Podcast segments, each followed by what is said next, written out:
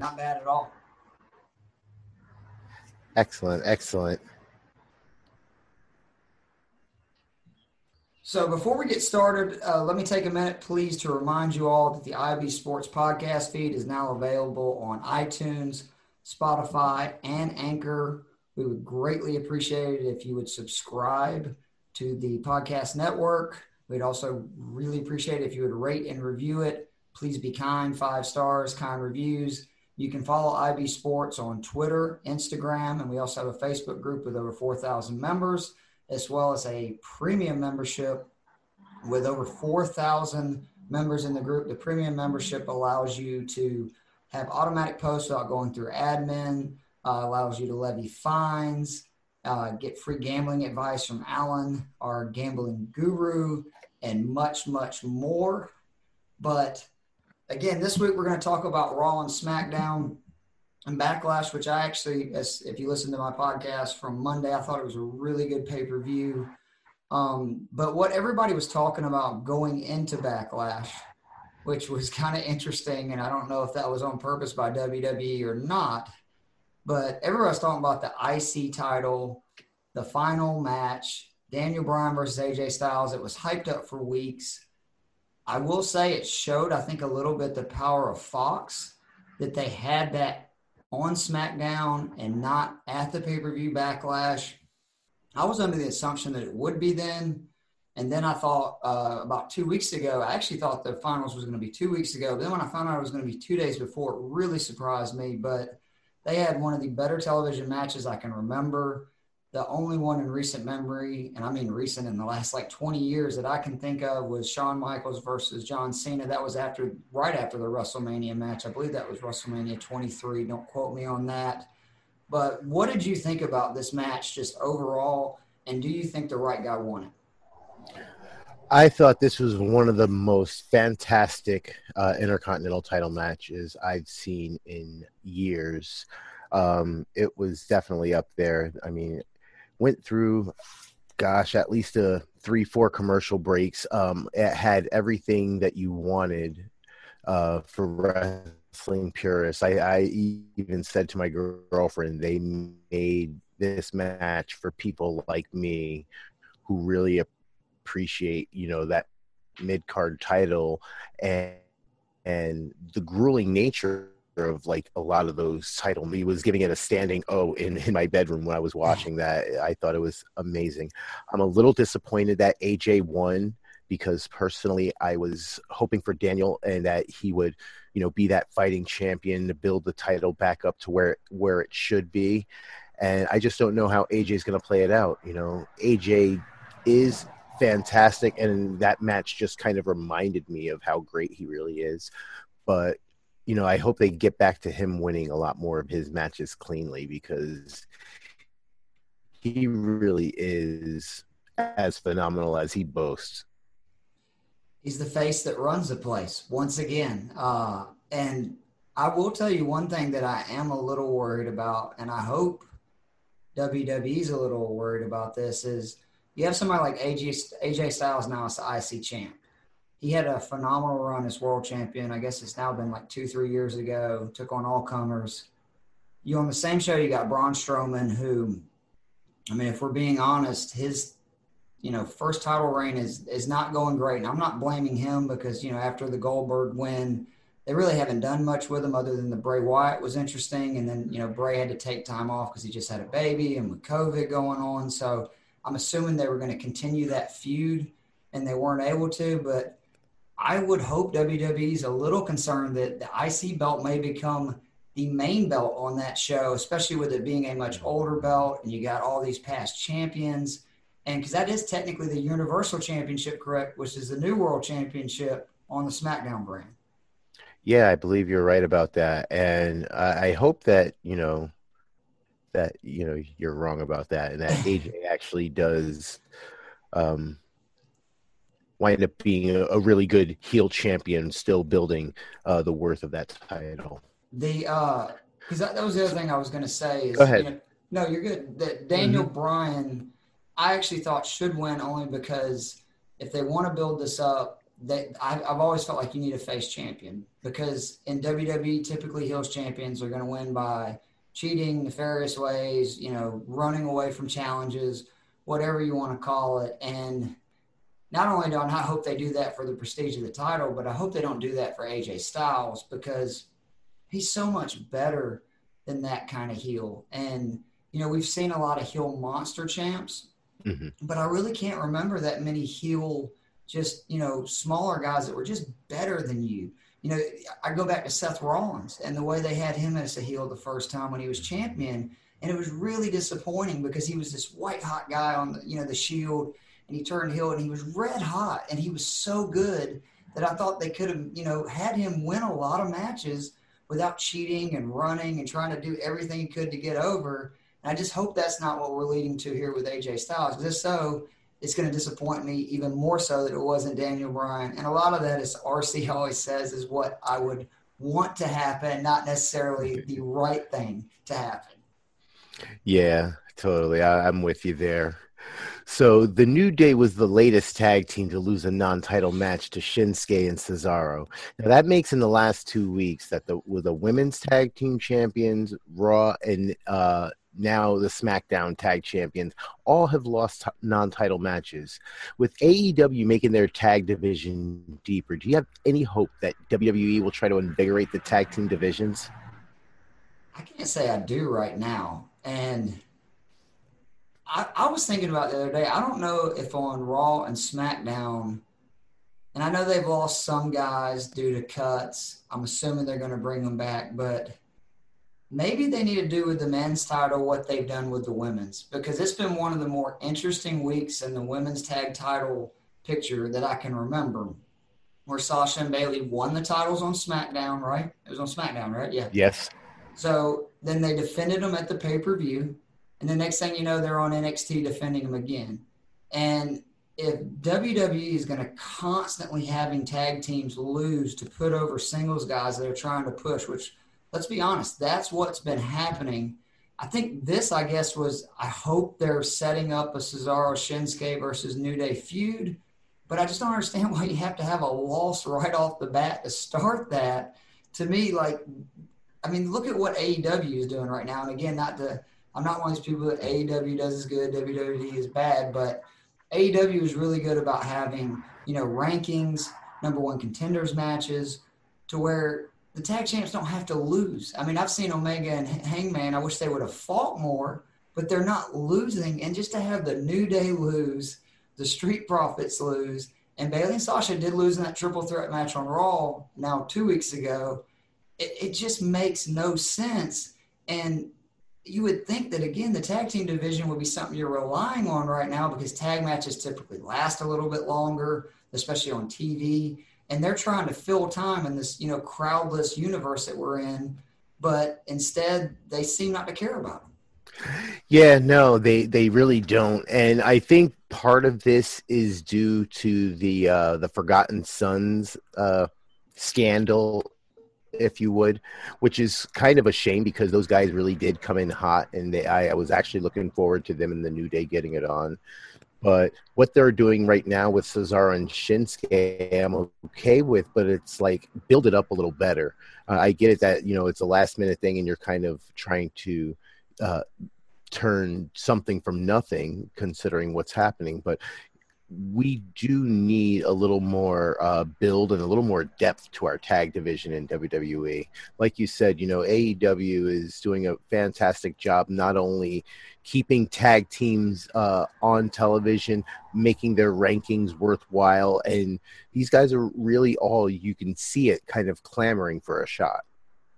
What happened with uh, the Forgotten Sons? I, I don't know. It was something. Uh, along in the political climate he had said something a, a little too far to the right and, and um, they just kind of pulled him from TV. The other the other two guys had to uh, socially distance themselves from him, like on social media. So we're still trying to figure out where the other two guys are going to land out of all this. You know, was he living the gimmick, or was this like his actual views?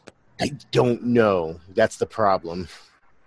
And I mean, because again, we talked about this actually. I think it was last week, maybe two weeks ago. That there's a lot of storylines. Like I didn't like the Jeff Hardy Sheamus. I thought it was crazy. I didn't even mention what they did on SmackDown on Friday, but like I do wish in some ways we would, you know, they would use the universe to that. And it's like all you'd have to do is prepare a statement beforehand to where somebody puts something like this on social media and it's about their character.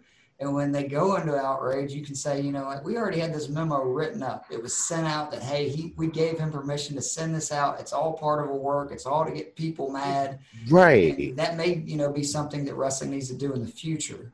Especially since, you know, the line has been kind of blurred with what we know nowadays. Absolutely. I think the best, you know, swerves as of late has been when the fans think they know what's coming and then WWE goes the other direction.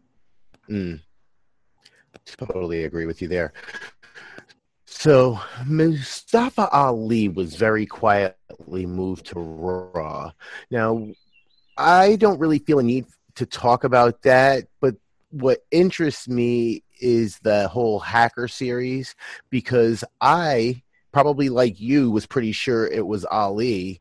And now that it's not him, who do you possibly think it could be? Because I personally don't have a clue. I have no idea. I had put all my eggs in the it's the Ali is the hacker. I was all excited because I thought he would be a perfect character for it. You know, we talk all the time. He's another guy that it's like great wrestler, great look, but it's like I don't really care. You know, I mean, he's never done hmm. anything on the mic or anything that's made me care. And this would be so cool because he really wouldn't have to do a lot of talking. They could do vignettes, keep doing what you're doing, and just reveal him. And he's the hacker.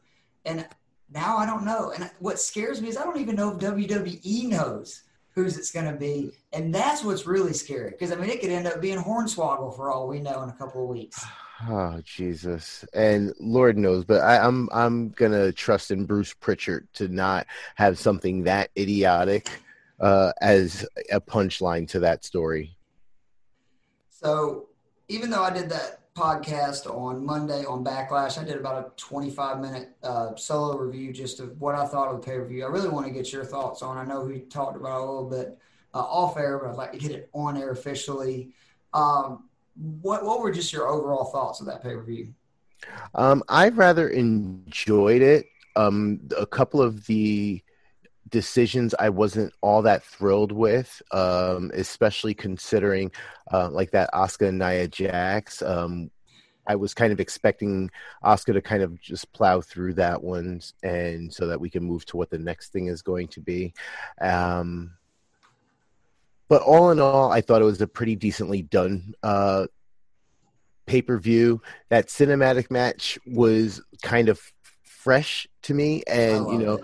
and but it, it kind of got a little weird to me and um, it's just the character that they're turning Tozawa into, especially um, the way he was kind of overacting on Raw the, the following night, just kind of was just like, uh, like you, you had you had it going good. You had the super you had this super big ninja and then you have him acting like a Dragon Ball Z villain. Like, what the heck?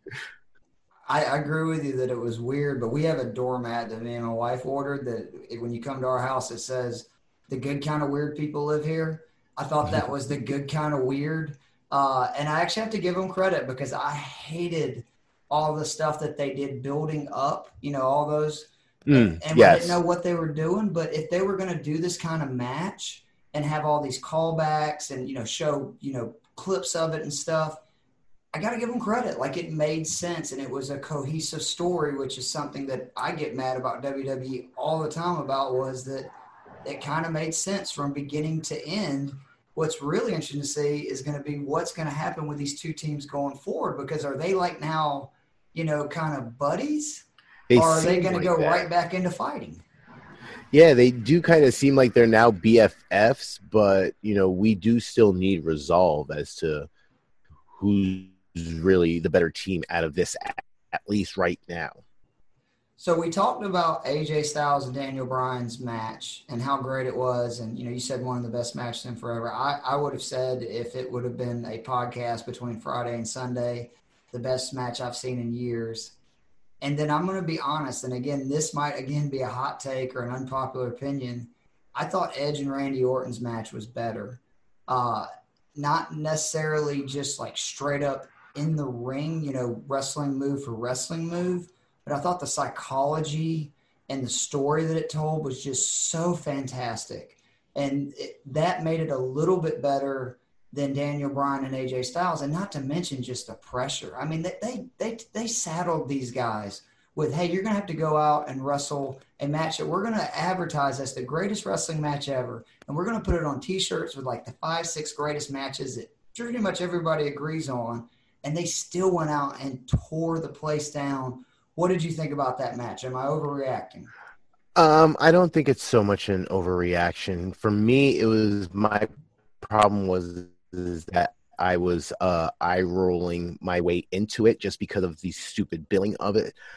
The guys delivered for all intents and purposes, though, man. It was the the story really was phenomenal in the way that it turned out, and uh, when it come to find out that Edge wound up injuring himself during the course of that match to boot is just absolutely amazing and i i actually tried to re uh, watch it to see where it happened and i'm not i don't think i pinpointed exactly when it happened. So i, I have the reason for that and this is going to really upset you. This was like the most depressing thing i've ever heard. I was listening to uh, david shoemaker's wrestling podcast the Masked Man today.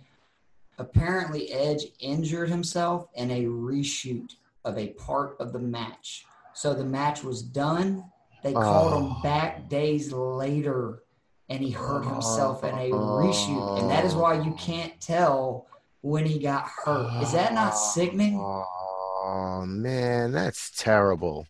That's awful. oh, it was bad. So, one other thing before we move on from this, I, I talked about on the podcast, the recap I did. I actually love the way they pumped in the crowd I, couldn't tell if they did it for all matches and just turned it up for the Randy Orton Edge match, or if it was just for the Randy Orton Edge match. But you know, they had cheering, they had chants, they had claps, they had boos. Did it bother you? Because I actually enjoyed it more than what we've been of just kind of silence. Actually, no, I actually did rather enjoy it. And um, after I had kind of heard about this, when I had rewatched it, I'm like, oh, and especially that's the only time that it was really prevalent to me. So I was actually quite all right with it. Um, it, and it's necessary. It's not something that would they would be able to pull off like on, like you said, on a, a, a TV on one of the uh, TV shows because even so, we don't get necessarily that kind of involvement even when we do have a full crowd. Yeah, I really liked it. Also, you got to give them credit that they obviously were coaching the, you know, what is it, the talent, I guess is what they're calling the guys that have to oh, stand oh, there that are NXT, yes. you know, developmental. Because, man, when they were clapping, you know, and the claps got loud, they were clapping.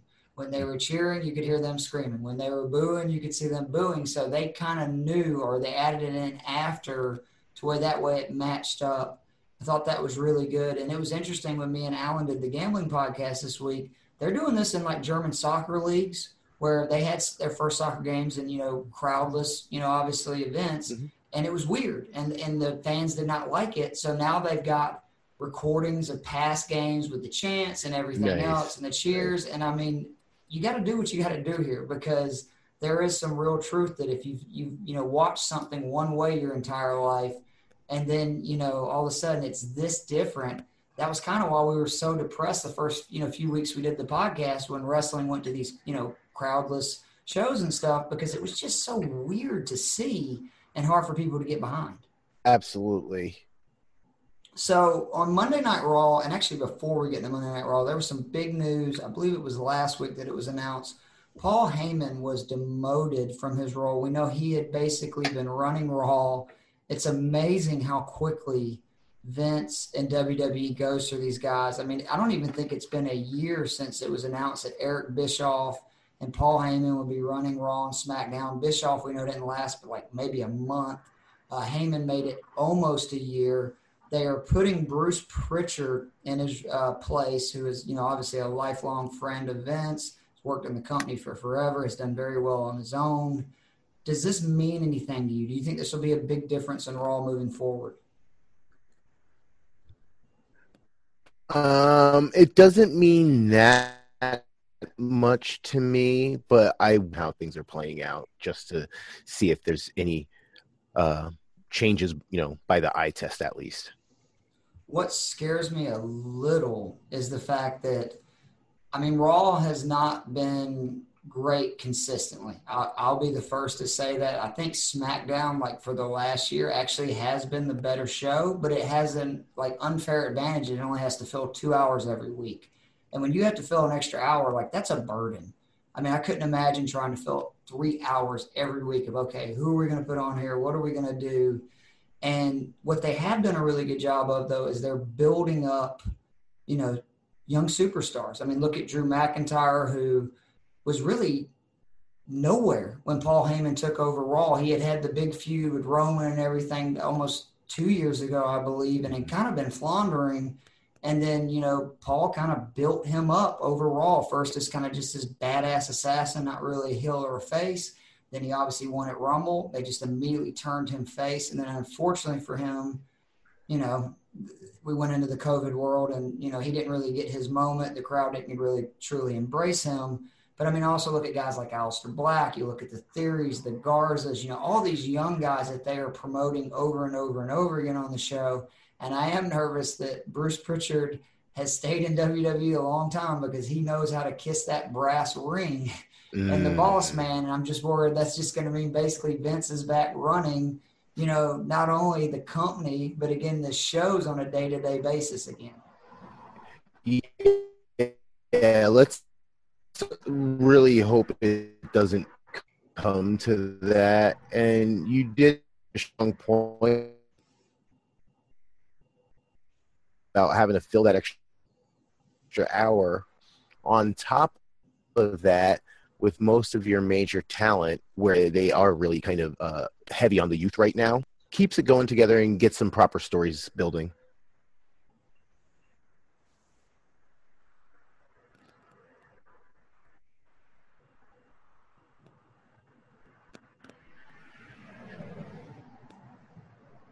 So Randy Orton open Raw talking about how his win over Edge and how with his injury he'll never be the same. It made him feel like the legend killer again. Christian comes down to defend Edge only for Orton to appear and call him jealous of Edge and knows what he truly wanted. One more match. Christian would agree, and then they would main event in an unsanctioned match. As it to begin, Ric Flair appears, gives Christian a low blow, leading to a Randy Orton punt of victory and Christian being stretchered off. Where does Randy go from this point? Man, I have no idea now. Because uh, it, it sure did seem like when he won at the pay per view, you know, that was part of the plan. They each had a win. Kind of surprisingly, Edge won the, you know, the more unsanctioned match. Randy run the more traditional wrestling match. And by Christian getting involved, I, I, can only assume this was in the, you know the works, and especially because they taped this stuff, and the fact that it was on a reshoot, it would make sense that they had this Christian segment. You know, it was already planned out. This is where they were going. It was going to continue the Edge Orton feud, kind of like how they brought in Edge's wife after the last, you know, win. But I'm going to go and tell you, I am loving this Randy Orton run so much that I hope they, you know, just shoot him straight to the top and let him face Drew McIntyre. It's like you built Randy Orton back up. He is back hot. He is back as the guy. And so you got two things you can do now. You can either give him the belt if that's what you really want, and you don't think Drew McIntyre is, you know, an answer long term, which I would disagree with, but you know, that's a decision they can make. Or what is going to build up Drew McIntyre more than putting him over Randy Orton in two, three straight, you know, pay per view matches. And that's how you solidify somebody. They have to beat big name guys. I mean, you look at, I, and I had forgot about this when Stone Cold won the belt at WrestleMania 14 against HBK after that long run for the title. His next opponents were Kane, uh, Mick Foley, and then The Undertaker. And it's Jesus. like he won all three of those. It's like that's how you solidify your first title win is by putting them over the main guys in the company for the top prize. And if that's what you want to do for McIntyre, he's gone over Rollins, put him over, you know, Orton, and then hopefully Edge comes back by the time that feud's over. Orton and Edge is reunited. There you go. Yeah, and that would make perfect sense. I'm also loving uh, this reinvigorated Randy Orton. It's just the, when he's at peak heel, there's really not many better. And I love seeing him back in this position like this. And so I would be okay with him um, being in the title picture because there aren't any real legends left on Raw for him to kill. So put let's put him in the big picture. And I would agree with keeping Drew McIntyre because I'm loving his title reign. And you know, it's hard to believe this because Randy Orton came out on Twitter. I think it was last week. You know, he's been in WWE for 20 years, basically been in the top of the promotion for 20 years. Said he'd like to wrestle for 10 more years and then retire, meaning he would have basically 30 years at the top of the WWE card. And it's been really amazing to see him sort of continue to, you know, perfect his craft because he continues to improve in the ring. I get a little upset. There's somebody in the Team Turnbuckle Facebook group, and I apologize because I don't remember which one, but they're constantly talking about how Randy Orton can't wrestle. And I'm like, what yeah, have you been watching for the last decade? Like, are you kidding me? Like, Randy Orton can't wrestle? Like, yeah, he needs the right opponent, but that's most guys. Not there's not there's very few you know, Shawn Michaels and AJ Styles that you can just put in the ring with whoever. And, you know, Triple H is the same way where it's like against the right opponents, he's unbelievable. Against others, it's okay. And that's the way Orton is. But even more impressive on the mic. I mean, his mic work over the last month is, I think, the best he's ever done. And he had the stretch where he was tormenting Triple H and Stephanie, which was great leading up to their Mania match. He had the great run against Cena and Daniel Bryan here recently. But I mean, his mic work, and again, even on the beginning of this one, you know, Christian's out there, he comes out and has the nerve to say, I know what this is about. This isn't me about maybe ending your buddy's career. It's about the fact that you're jealous that Edge was better than you and you just want one more match too. And it's just like, that's great mic work. And just just pulled Christian right back in, which was wonderful. I mean, the dude knows how to tell a story. He knows how to like even when the build up to the the prior match where we had said you know cheat was just a, a, a decoration there because give those to a mic. And even being able to do it with not speaking and just like the looks and such. These guys just know how to do it especially randy orton. So i just also disagree with whoever was said that he's not great.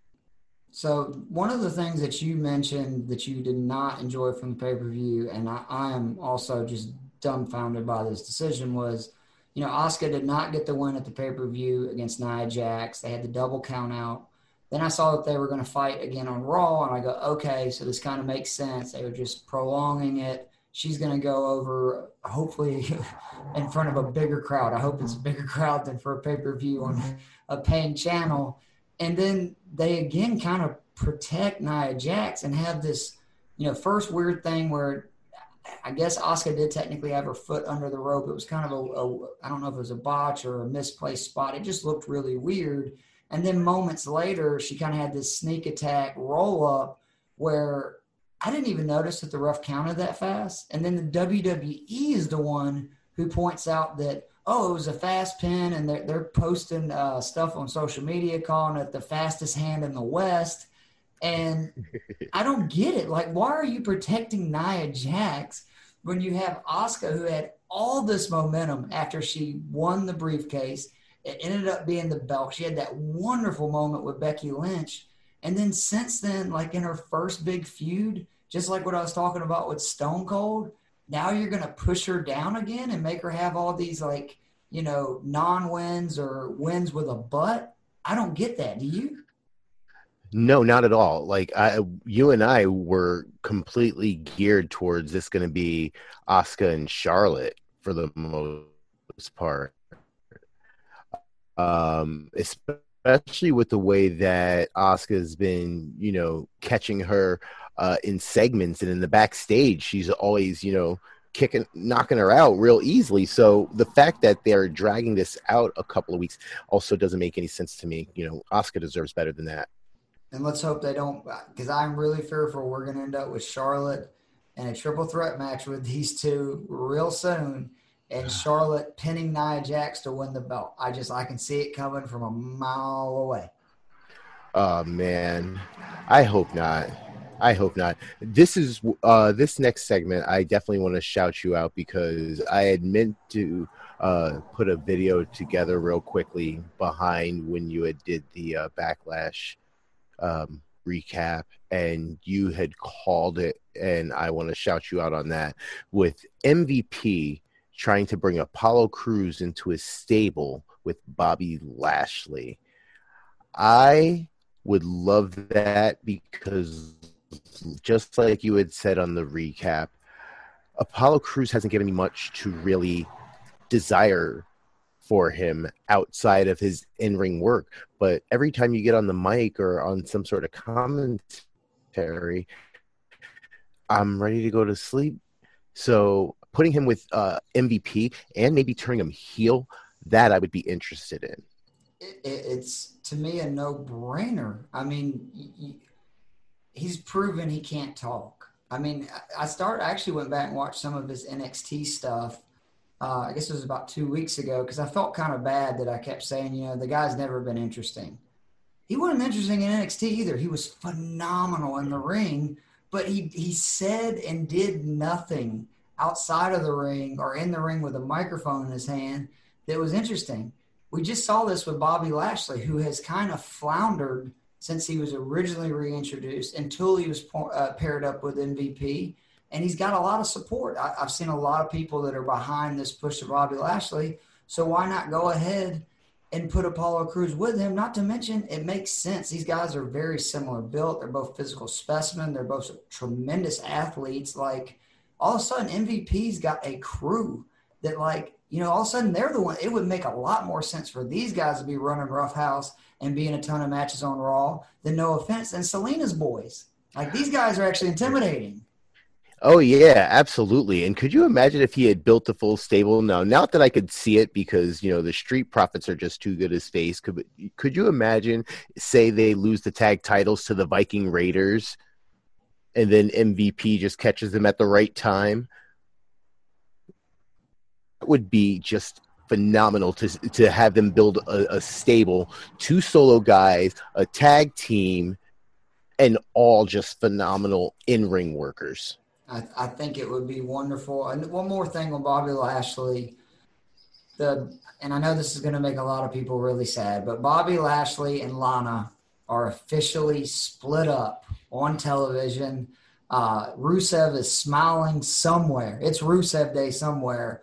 Uh, they had a segment on Monday where it really was not very good, but basically what it was was MVP and Lashley in the ring. Lana came down. They're arguing over whose fault it was that he lost the match.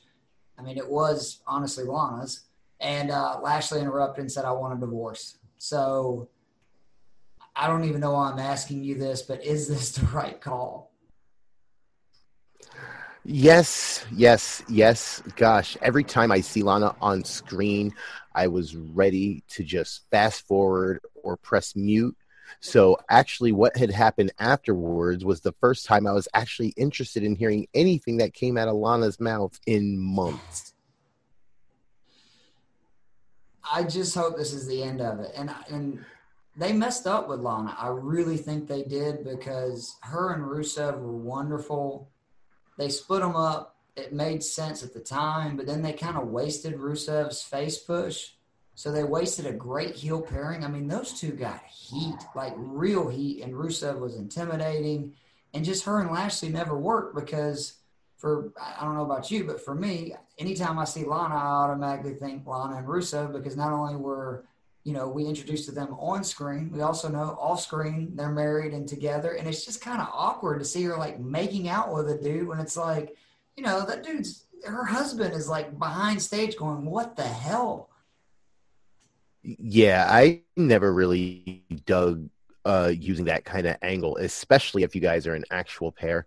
I wouldn't be able to uh, handle just watching my girl doing that. I don't care if it's fake or not. It's real to me, damn it.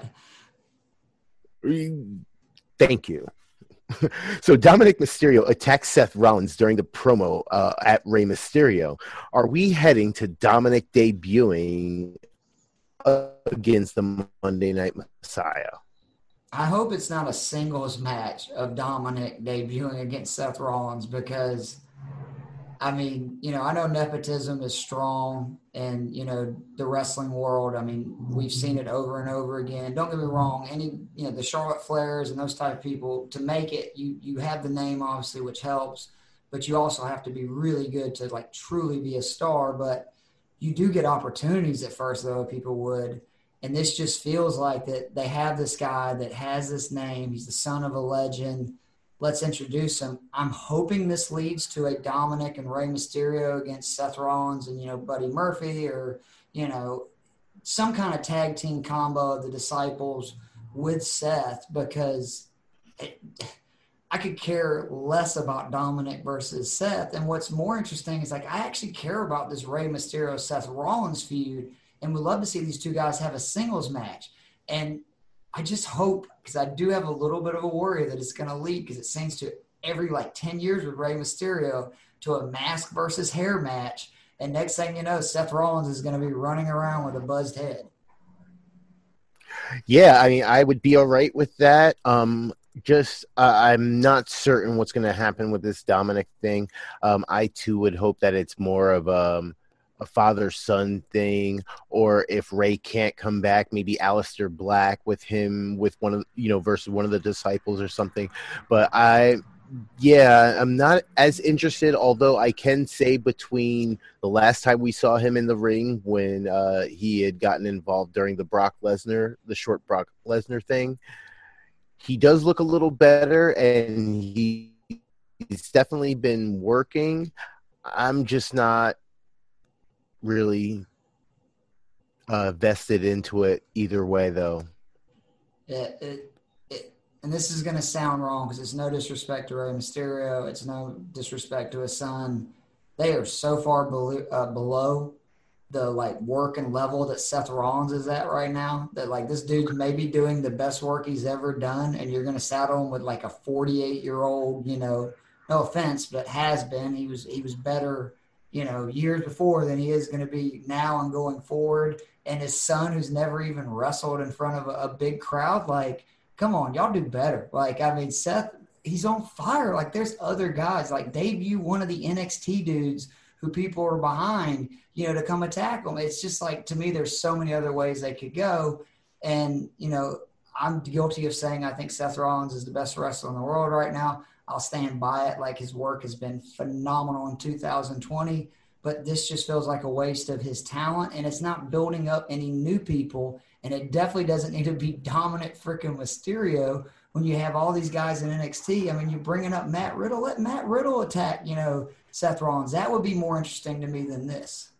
Yeah, totally. Um, and considering that Rollins is still in the middle of building his stable, and, I can't disagree with your um, assessment of him being the best because you know for the for the longest time I was uh, the biggest Chris Jericho mark that there is. But yeah, it, it's it's Seth Rollins right now. It totally is. So he deserves a, a lot better than what he's getting right now. Is there anything else from Raw, SmackDown, or the pay per view that I missed you want to talk about? No, nothing in particular. All right. So I think that is going to conclude our Raw and SmackDown Team Turnbuckle edition. Uh, just one more time, I want to remind everyone that uh, this podcast, the Team Turnbuckle podcast, is available on the IB Sports podcast feed. Please be sure to subscribe to the IB Sports podcast feed. It's available on Anchor, iTunes, Spotify. Rate and review on iTunes. We'd really appreciate that. Be sure to follow IB Sports on Twitter, Instagram, and Facebook. We have a Team Turnbuckle group uh, in Facebook that we'd love if you join. If you want to reach out to that, all you got to do is search Team Turnbuckle, send an invite. One of us will accept it. Rhino, you got anything you want to plug before we get out of here?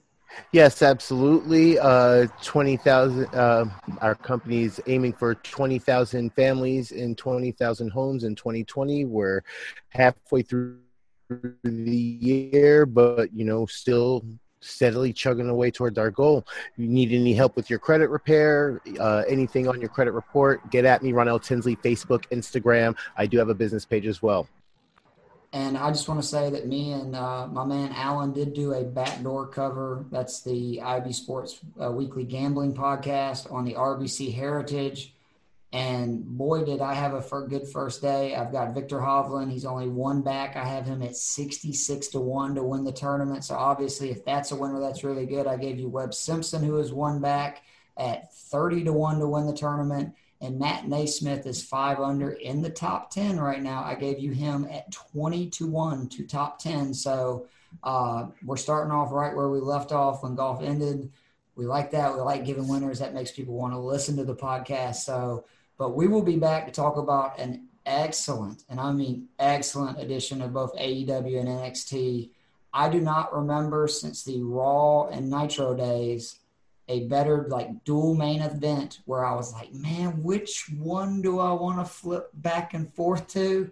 And it says a lot about the state of women's wrestling that I ended up the most and at the end watching Bayley and Sasha, uh, you know, over Le Champion uh, which says a lot in today's world of wrestling and just you know what women wrestling has done as a whole.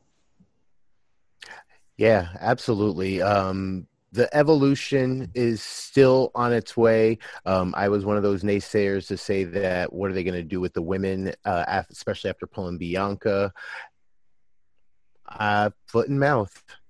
Well, but they, they still screwed up with Bianca. You were right about that. But uh, no, they, they, there's a lot of great stuff in women's wrestling right now. I think, honestly, the women's division is better than the men's right now in WWE, uh, both with the champions, the, the challengers. It's just more interesting. And a lot of it's because it's fresher faces that have not been involved in feuds for a long time, but still, it's great work, and those ladies kill it. So, but uh, for my main man, Ronell, Keith Fleming, this has been another edition of the Team Turnbuckle podcast, and we will see you soon with the AEW NXT. This was a Raw and SmackDown edition. We'll see you guys.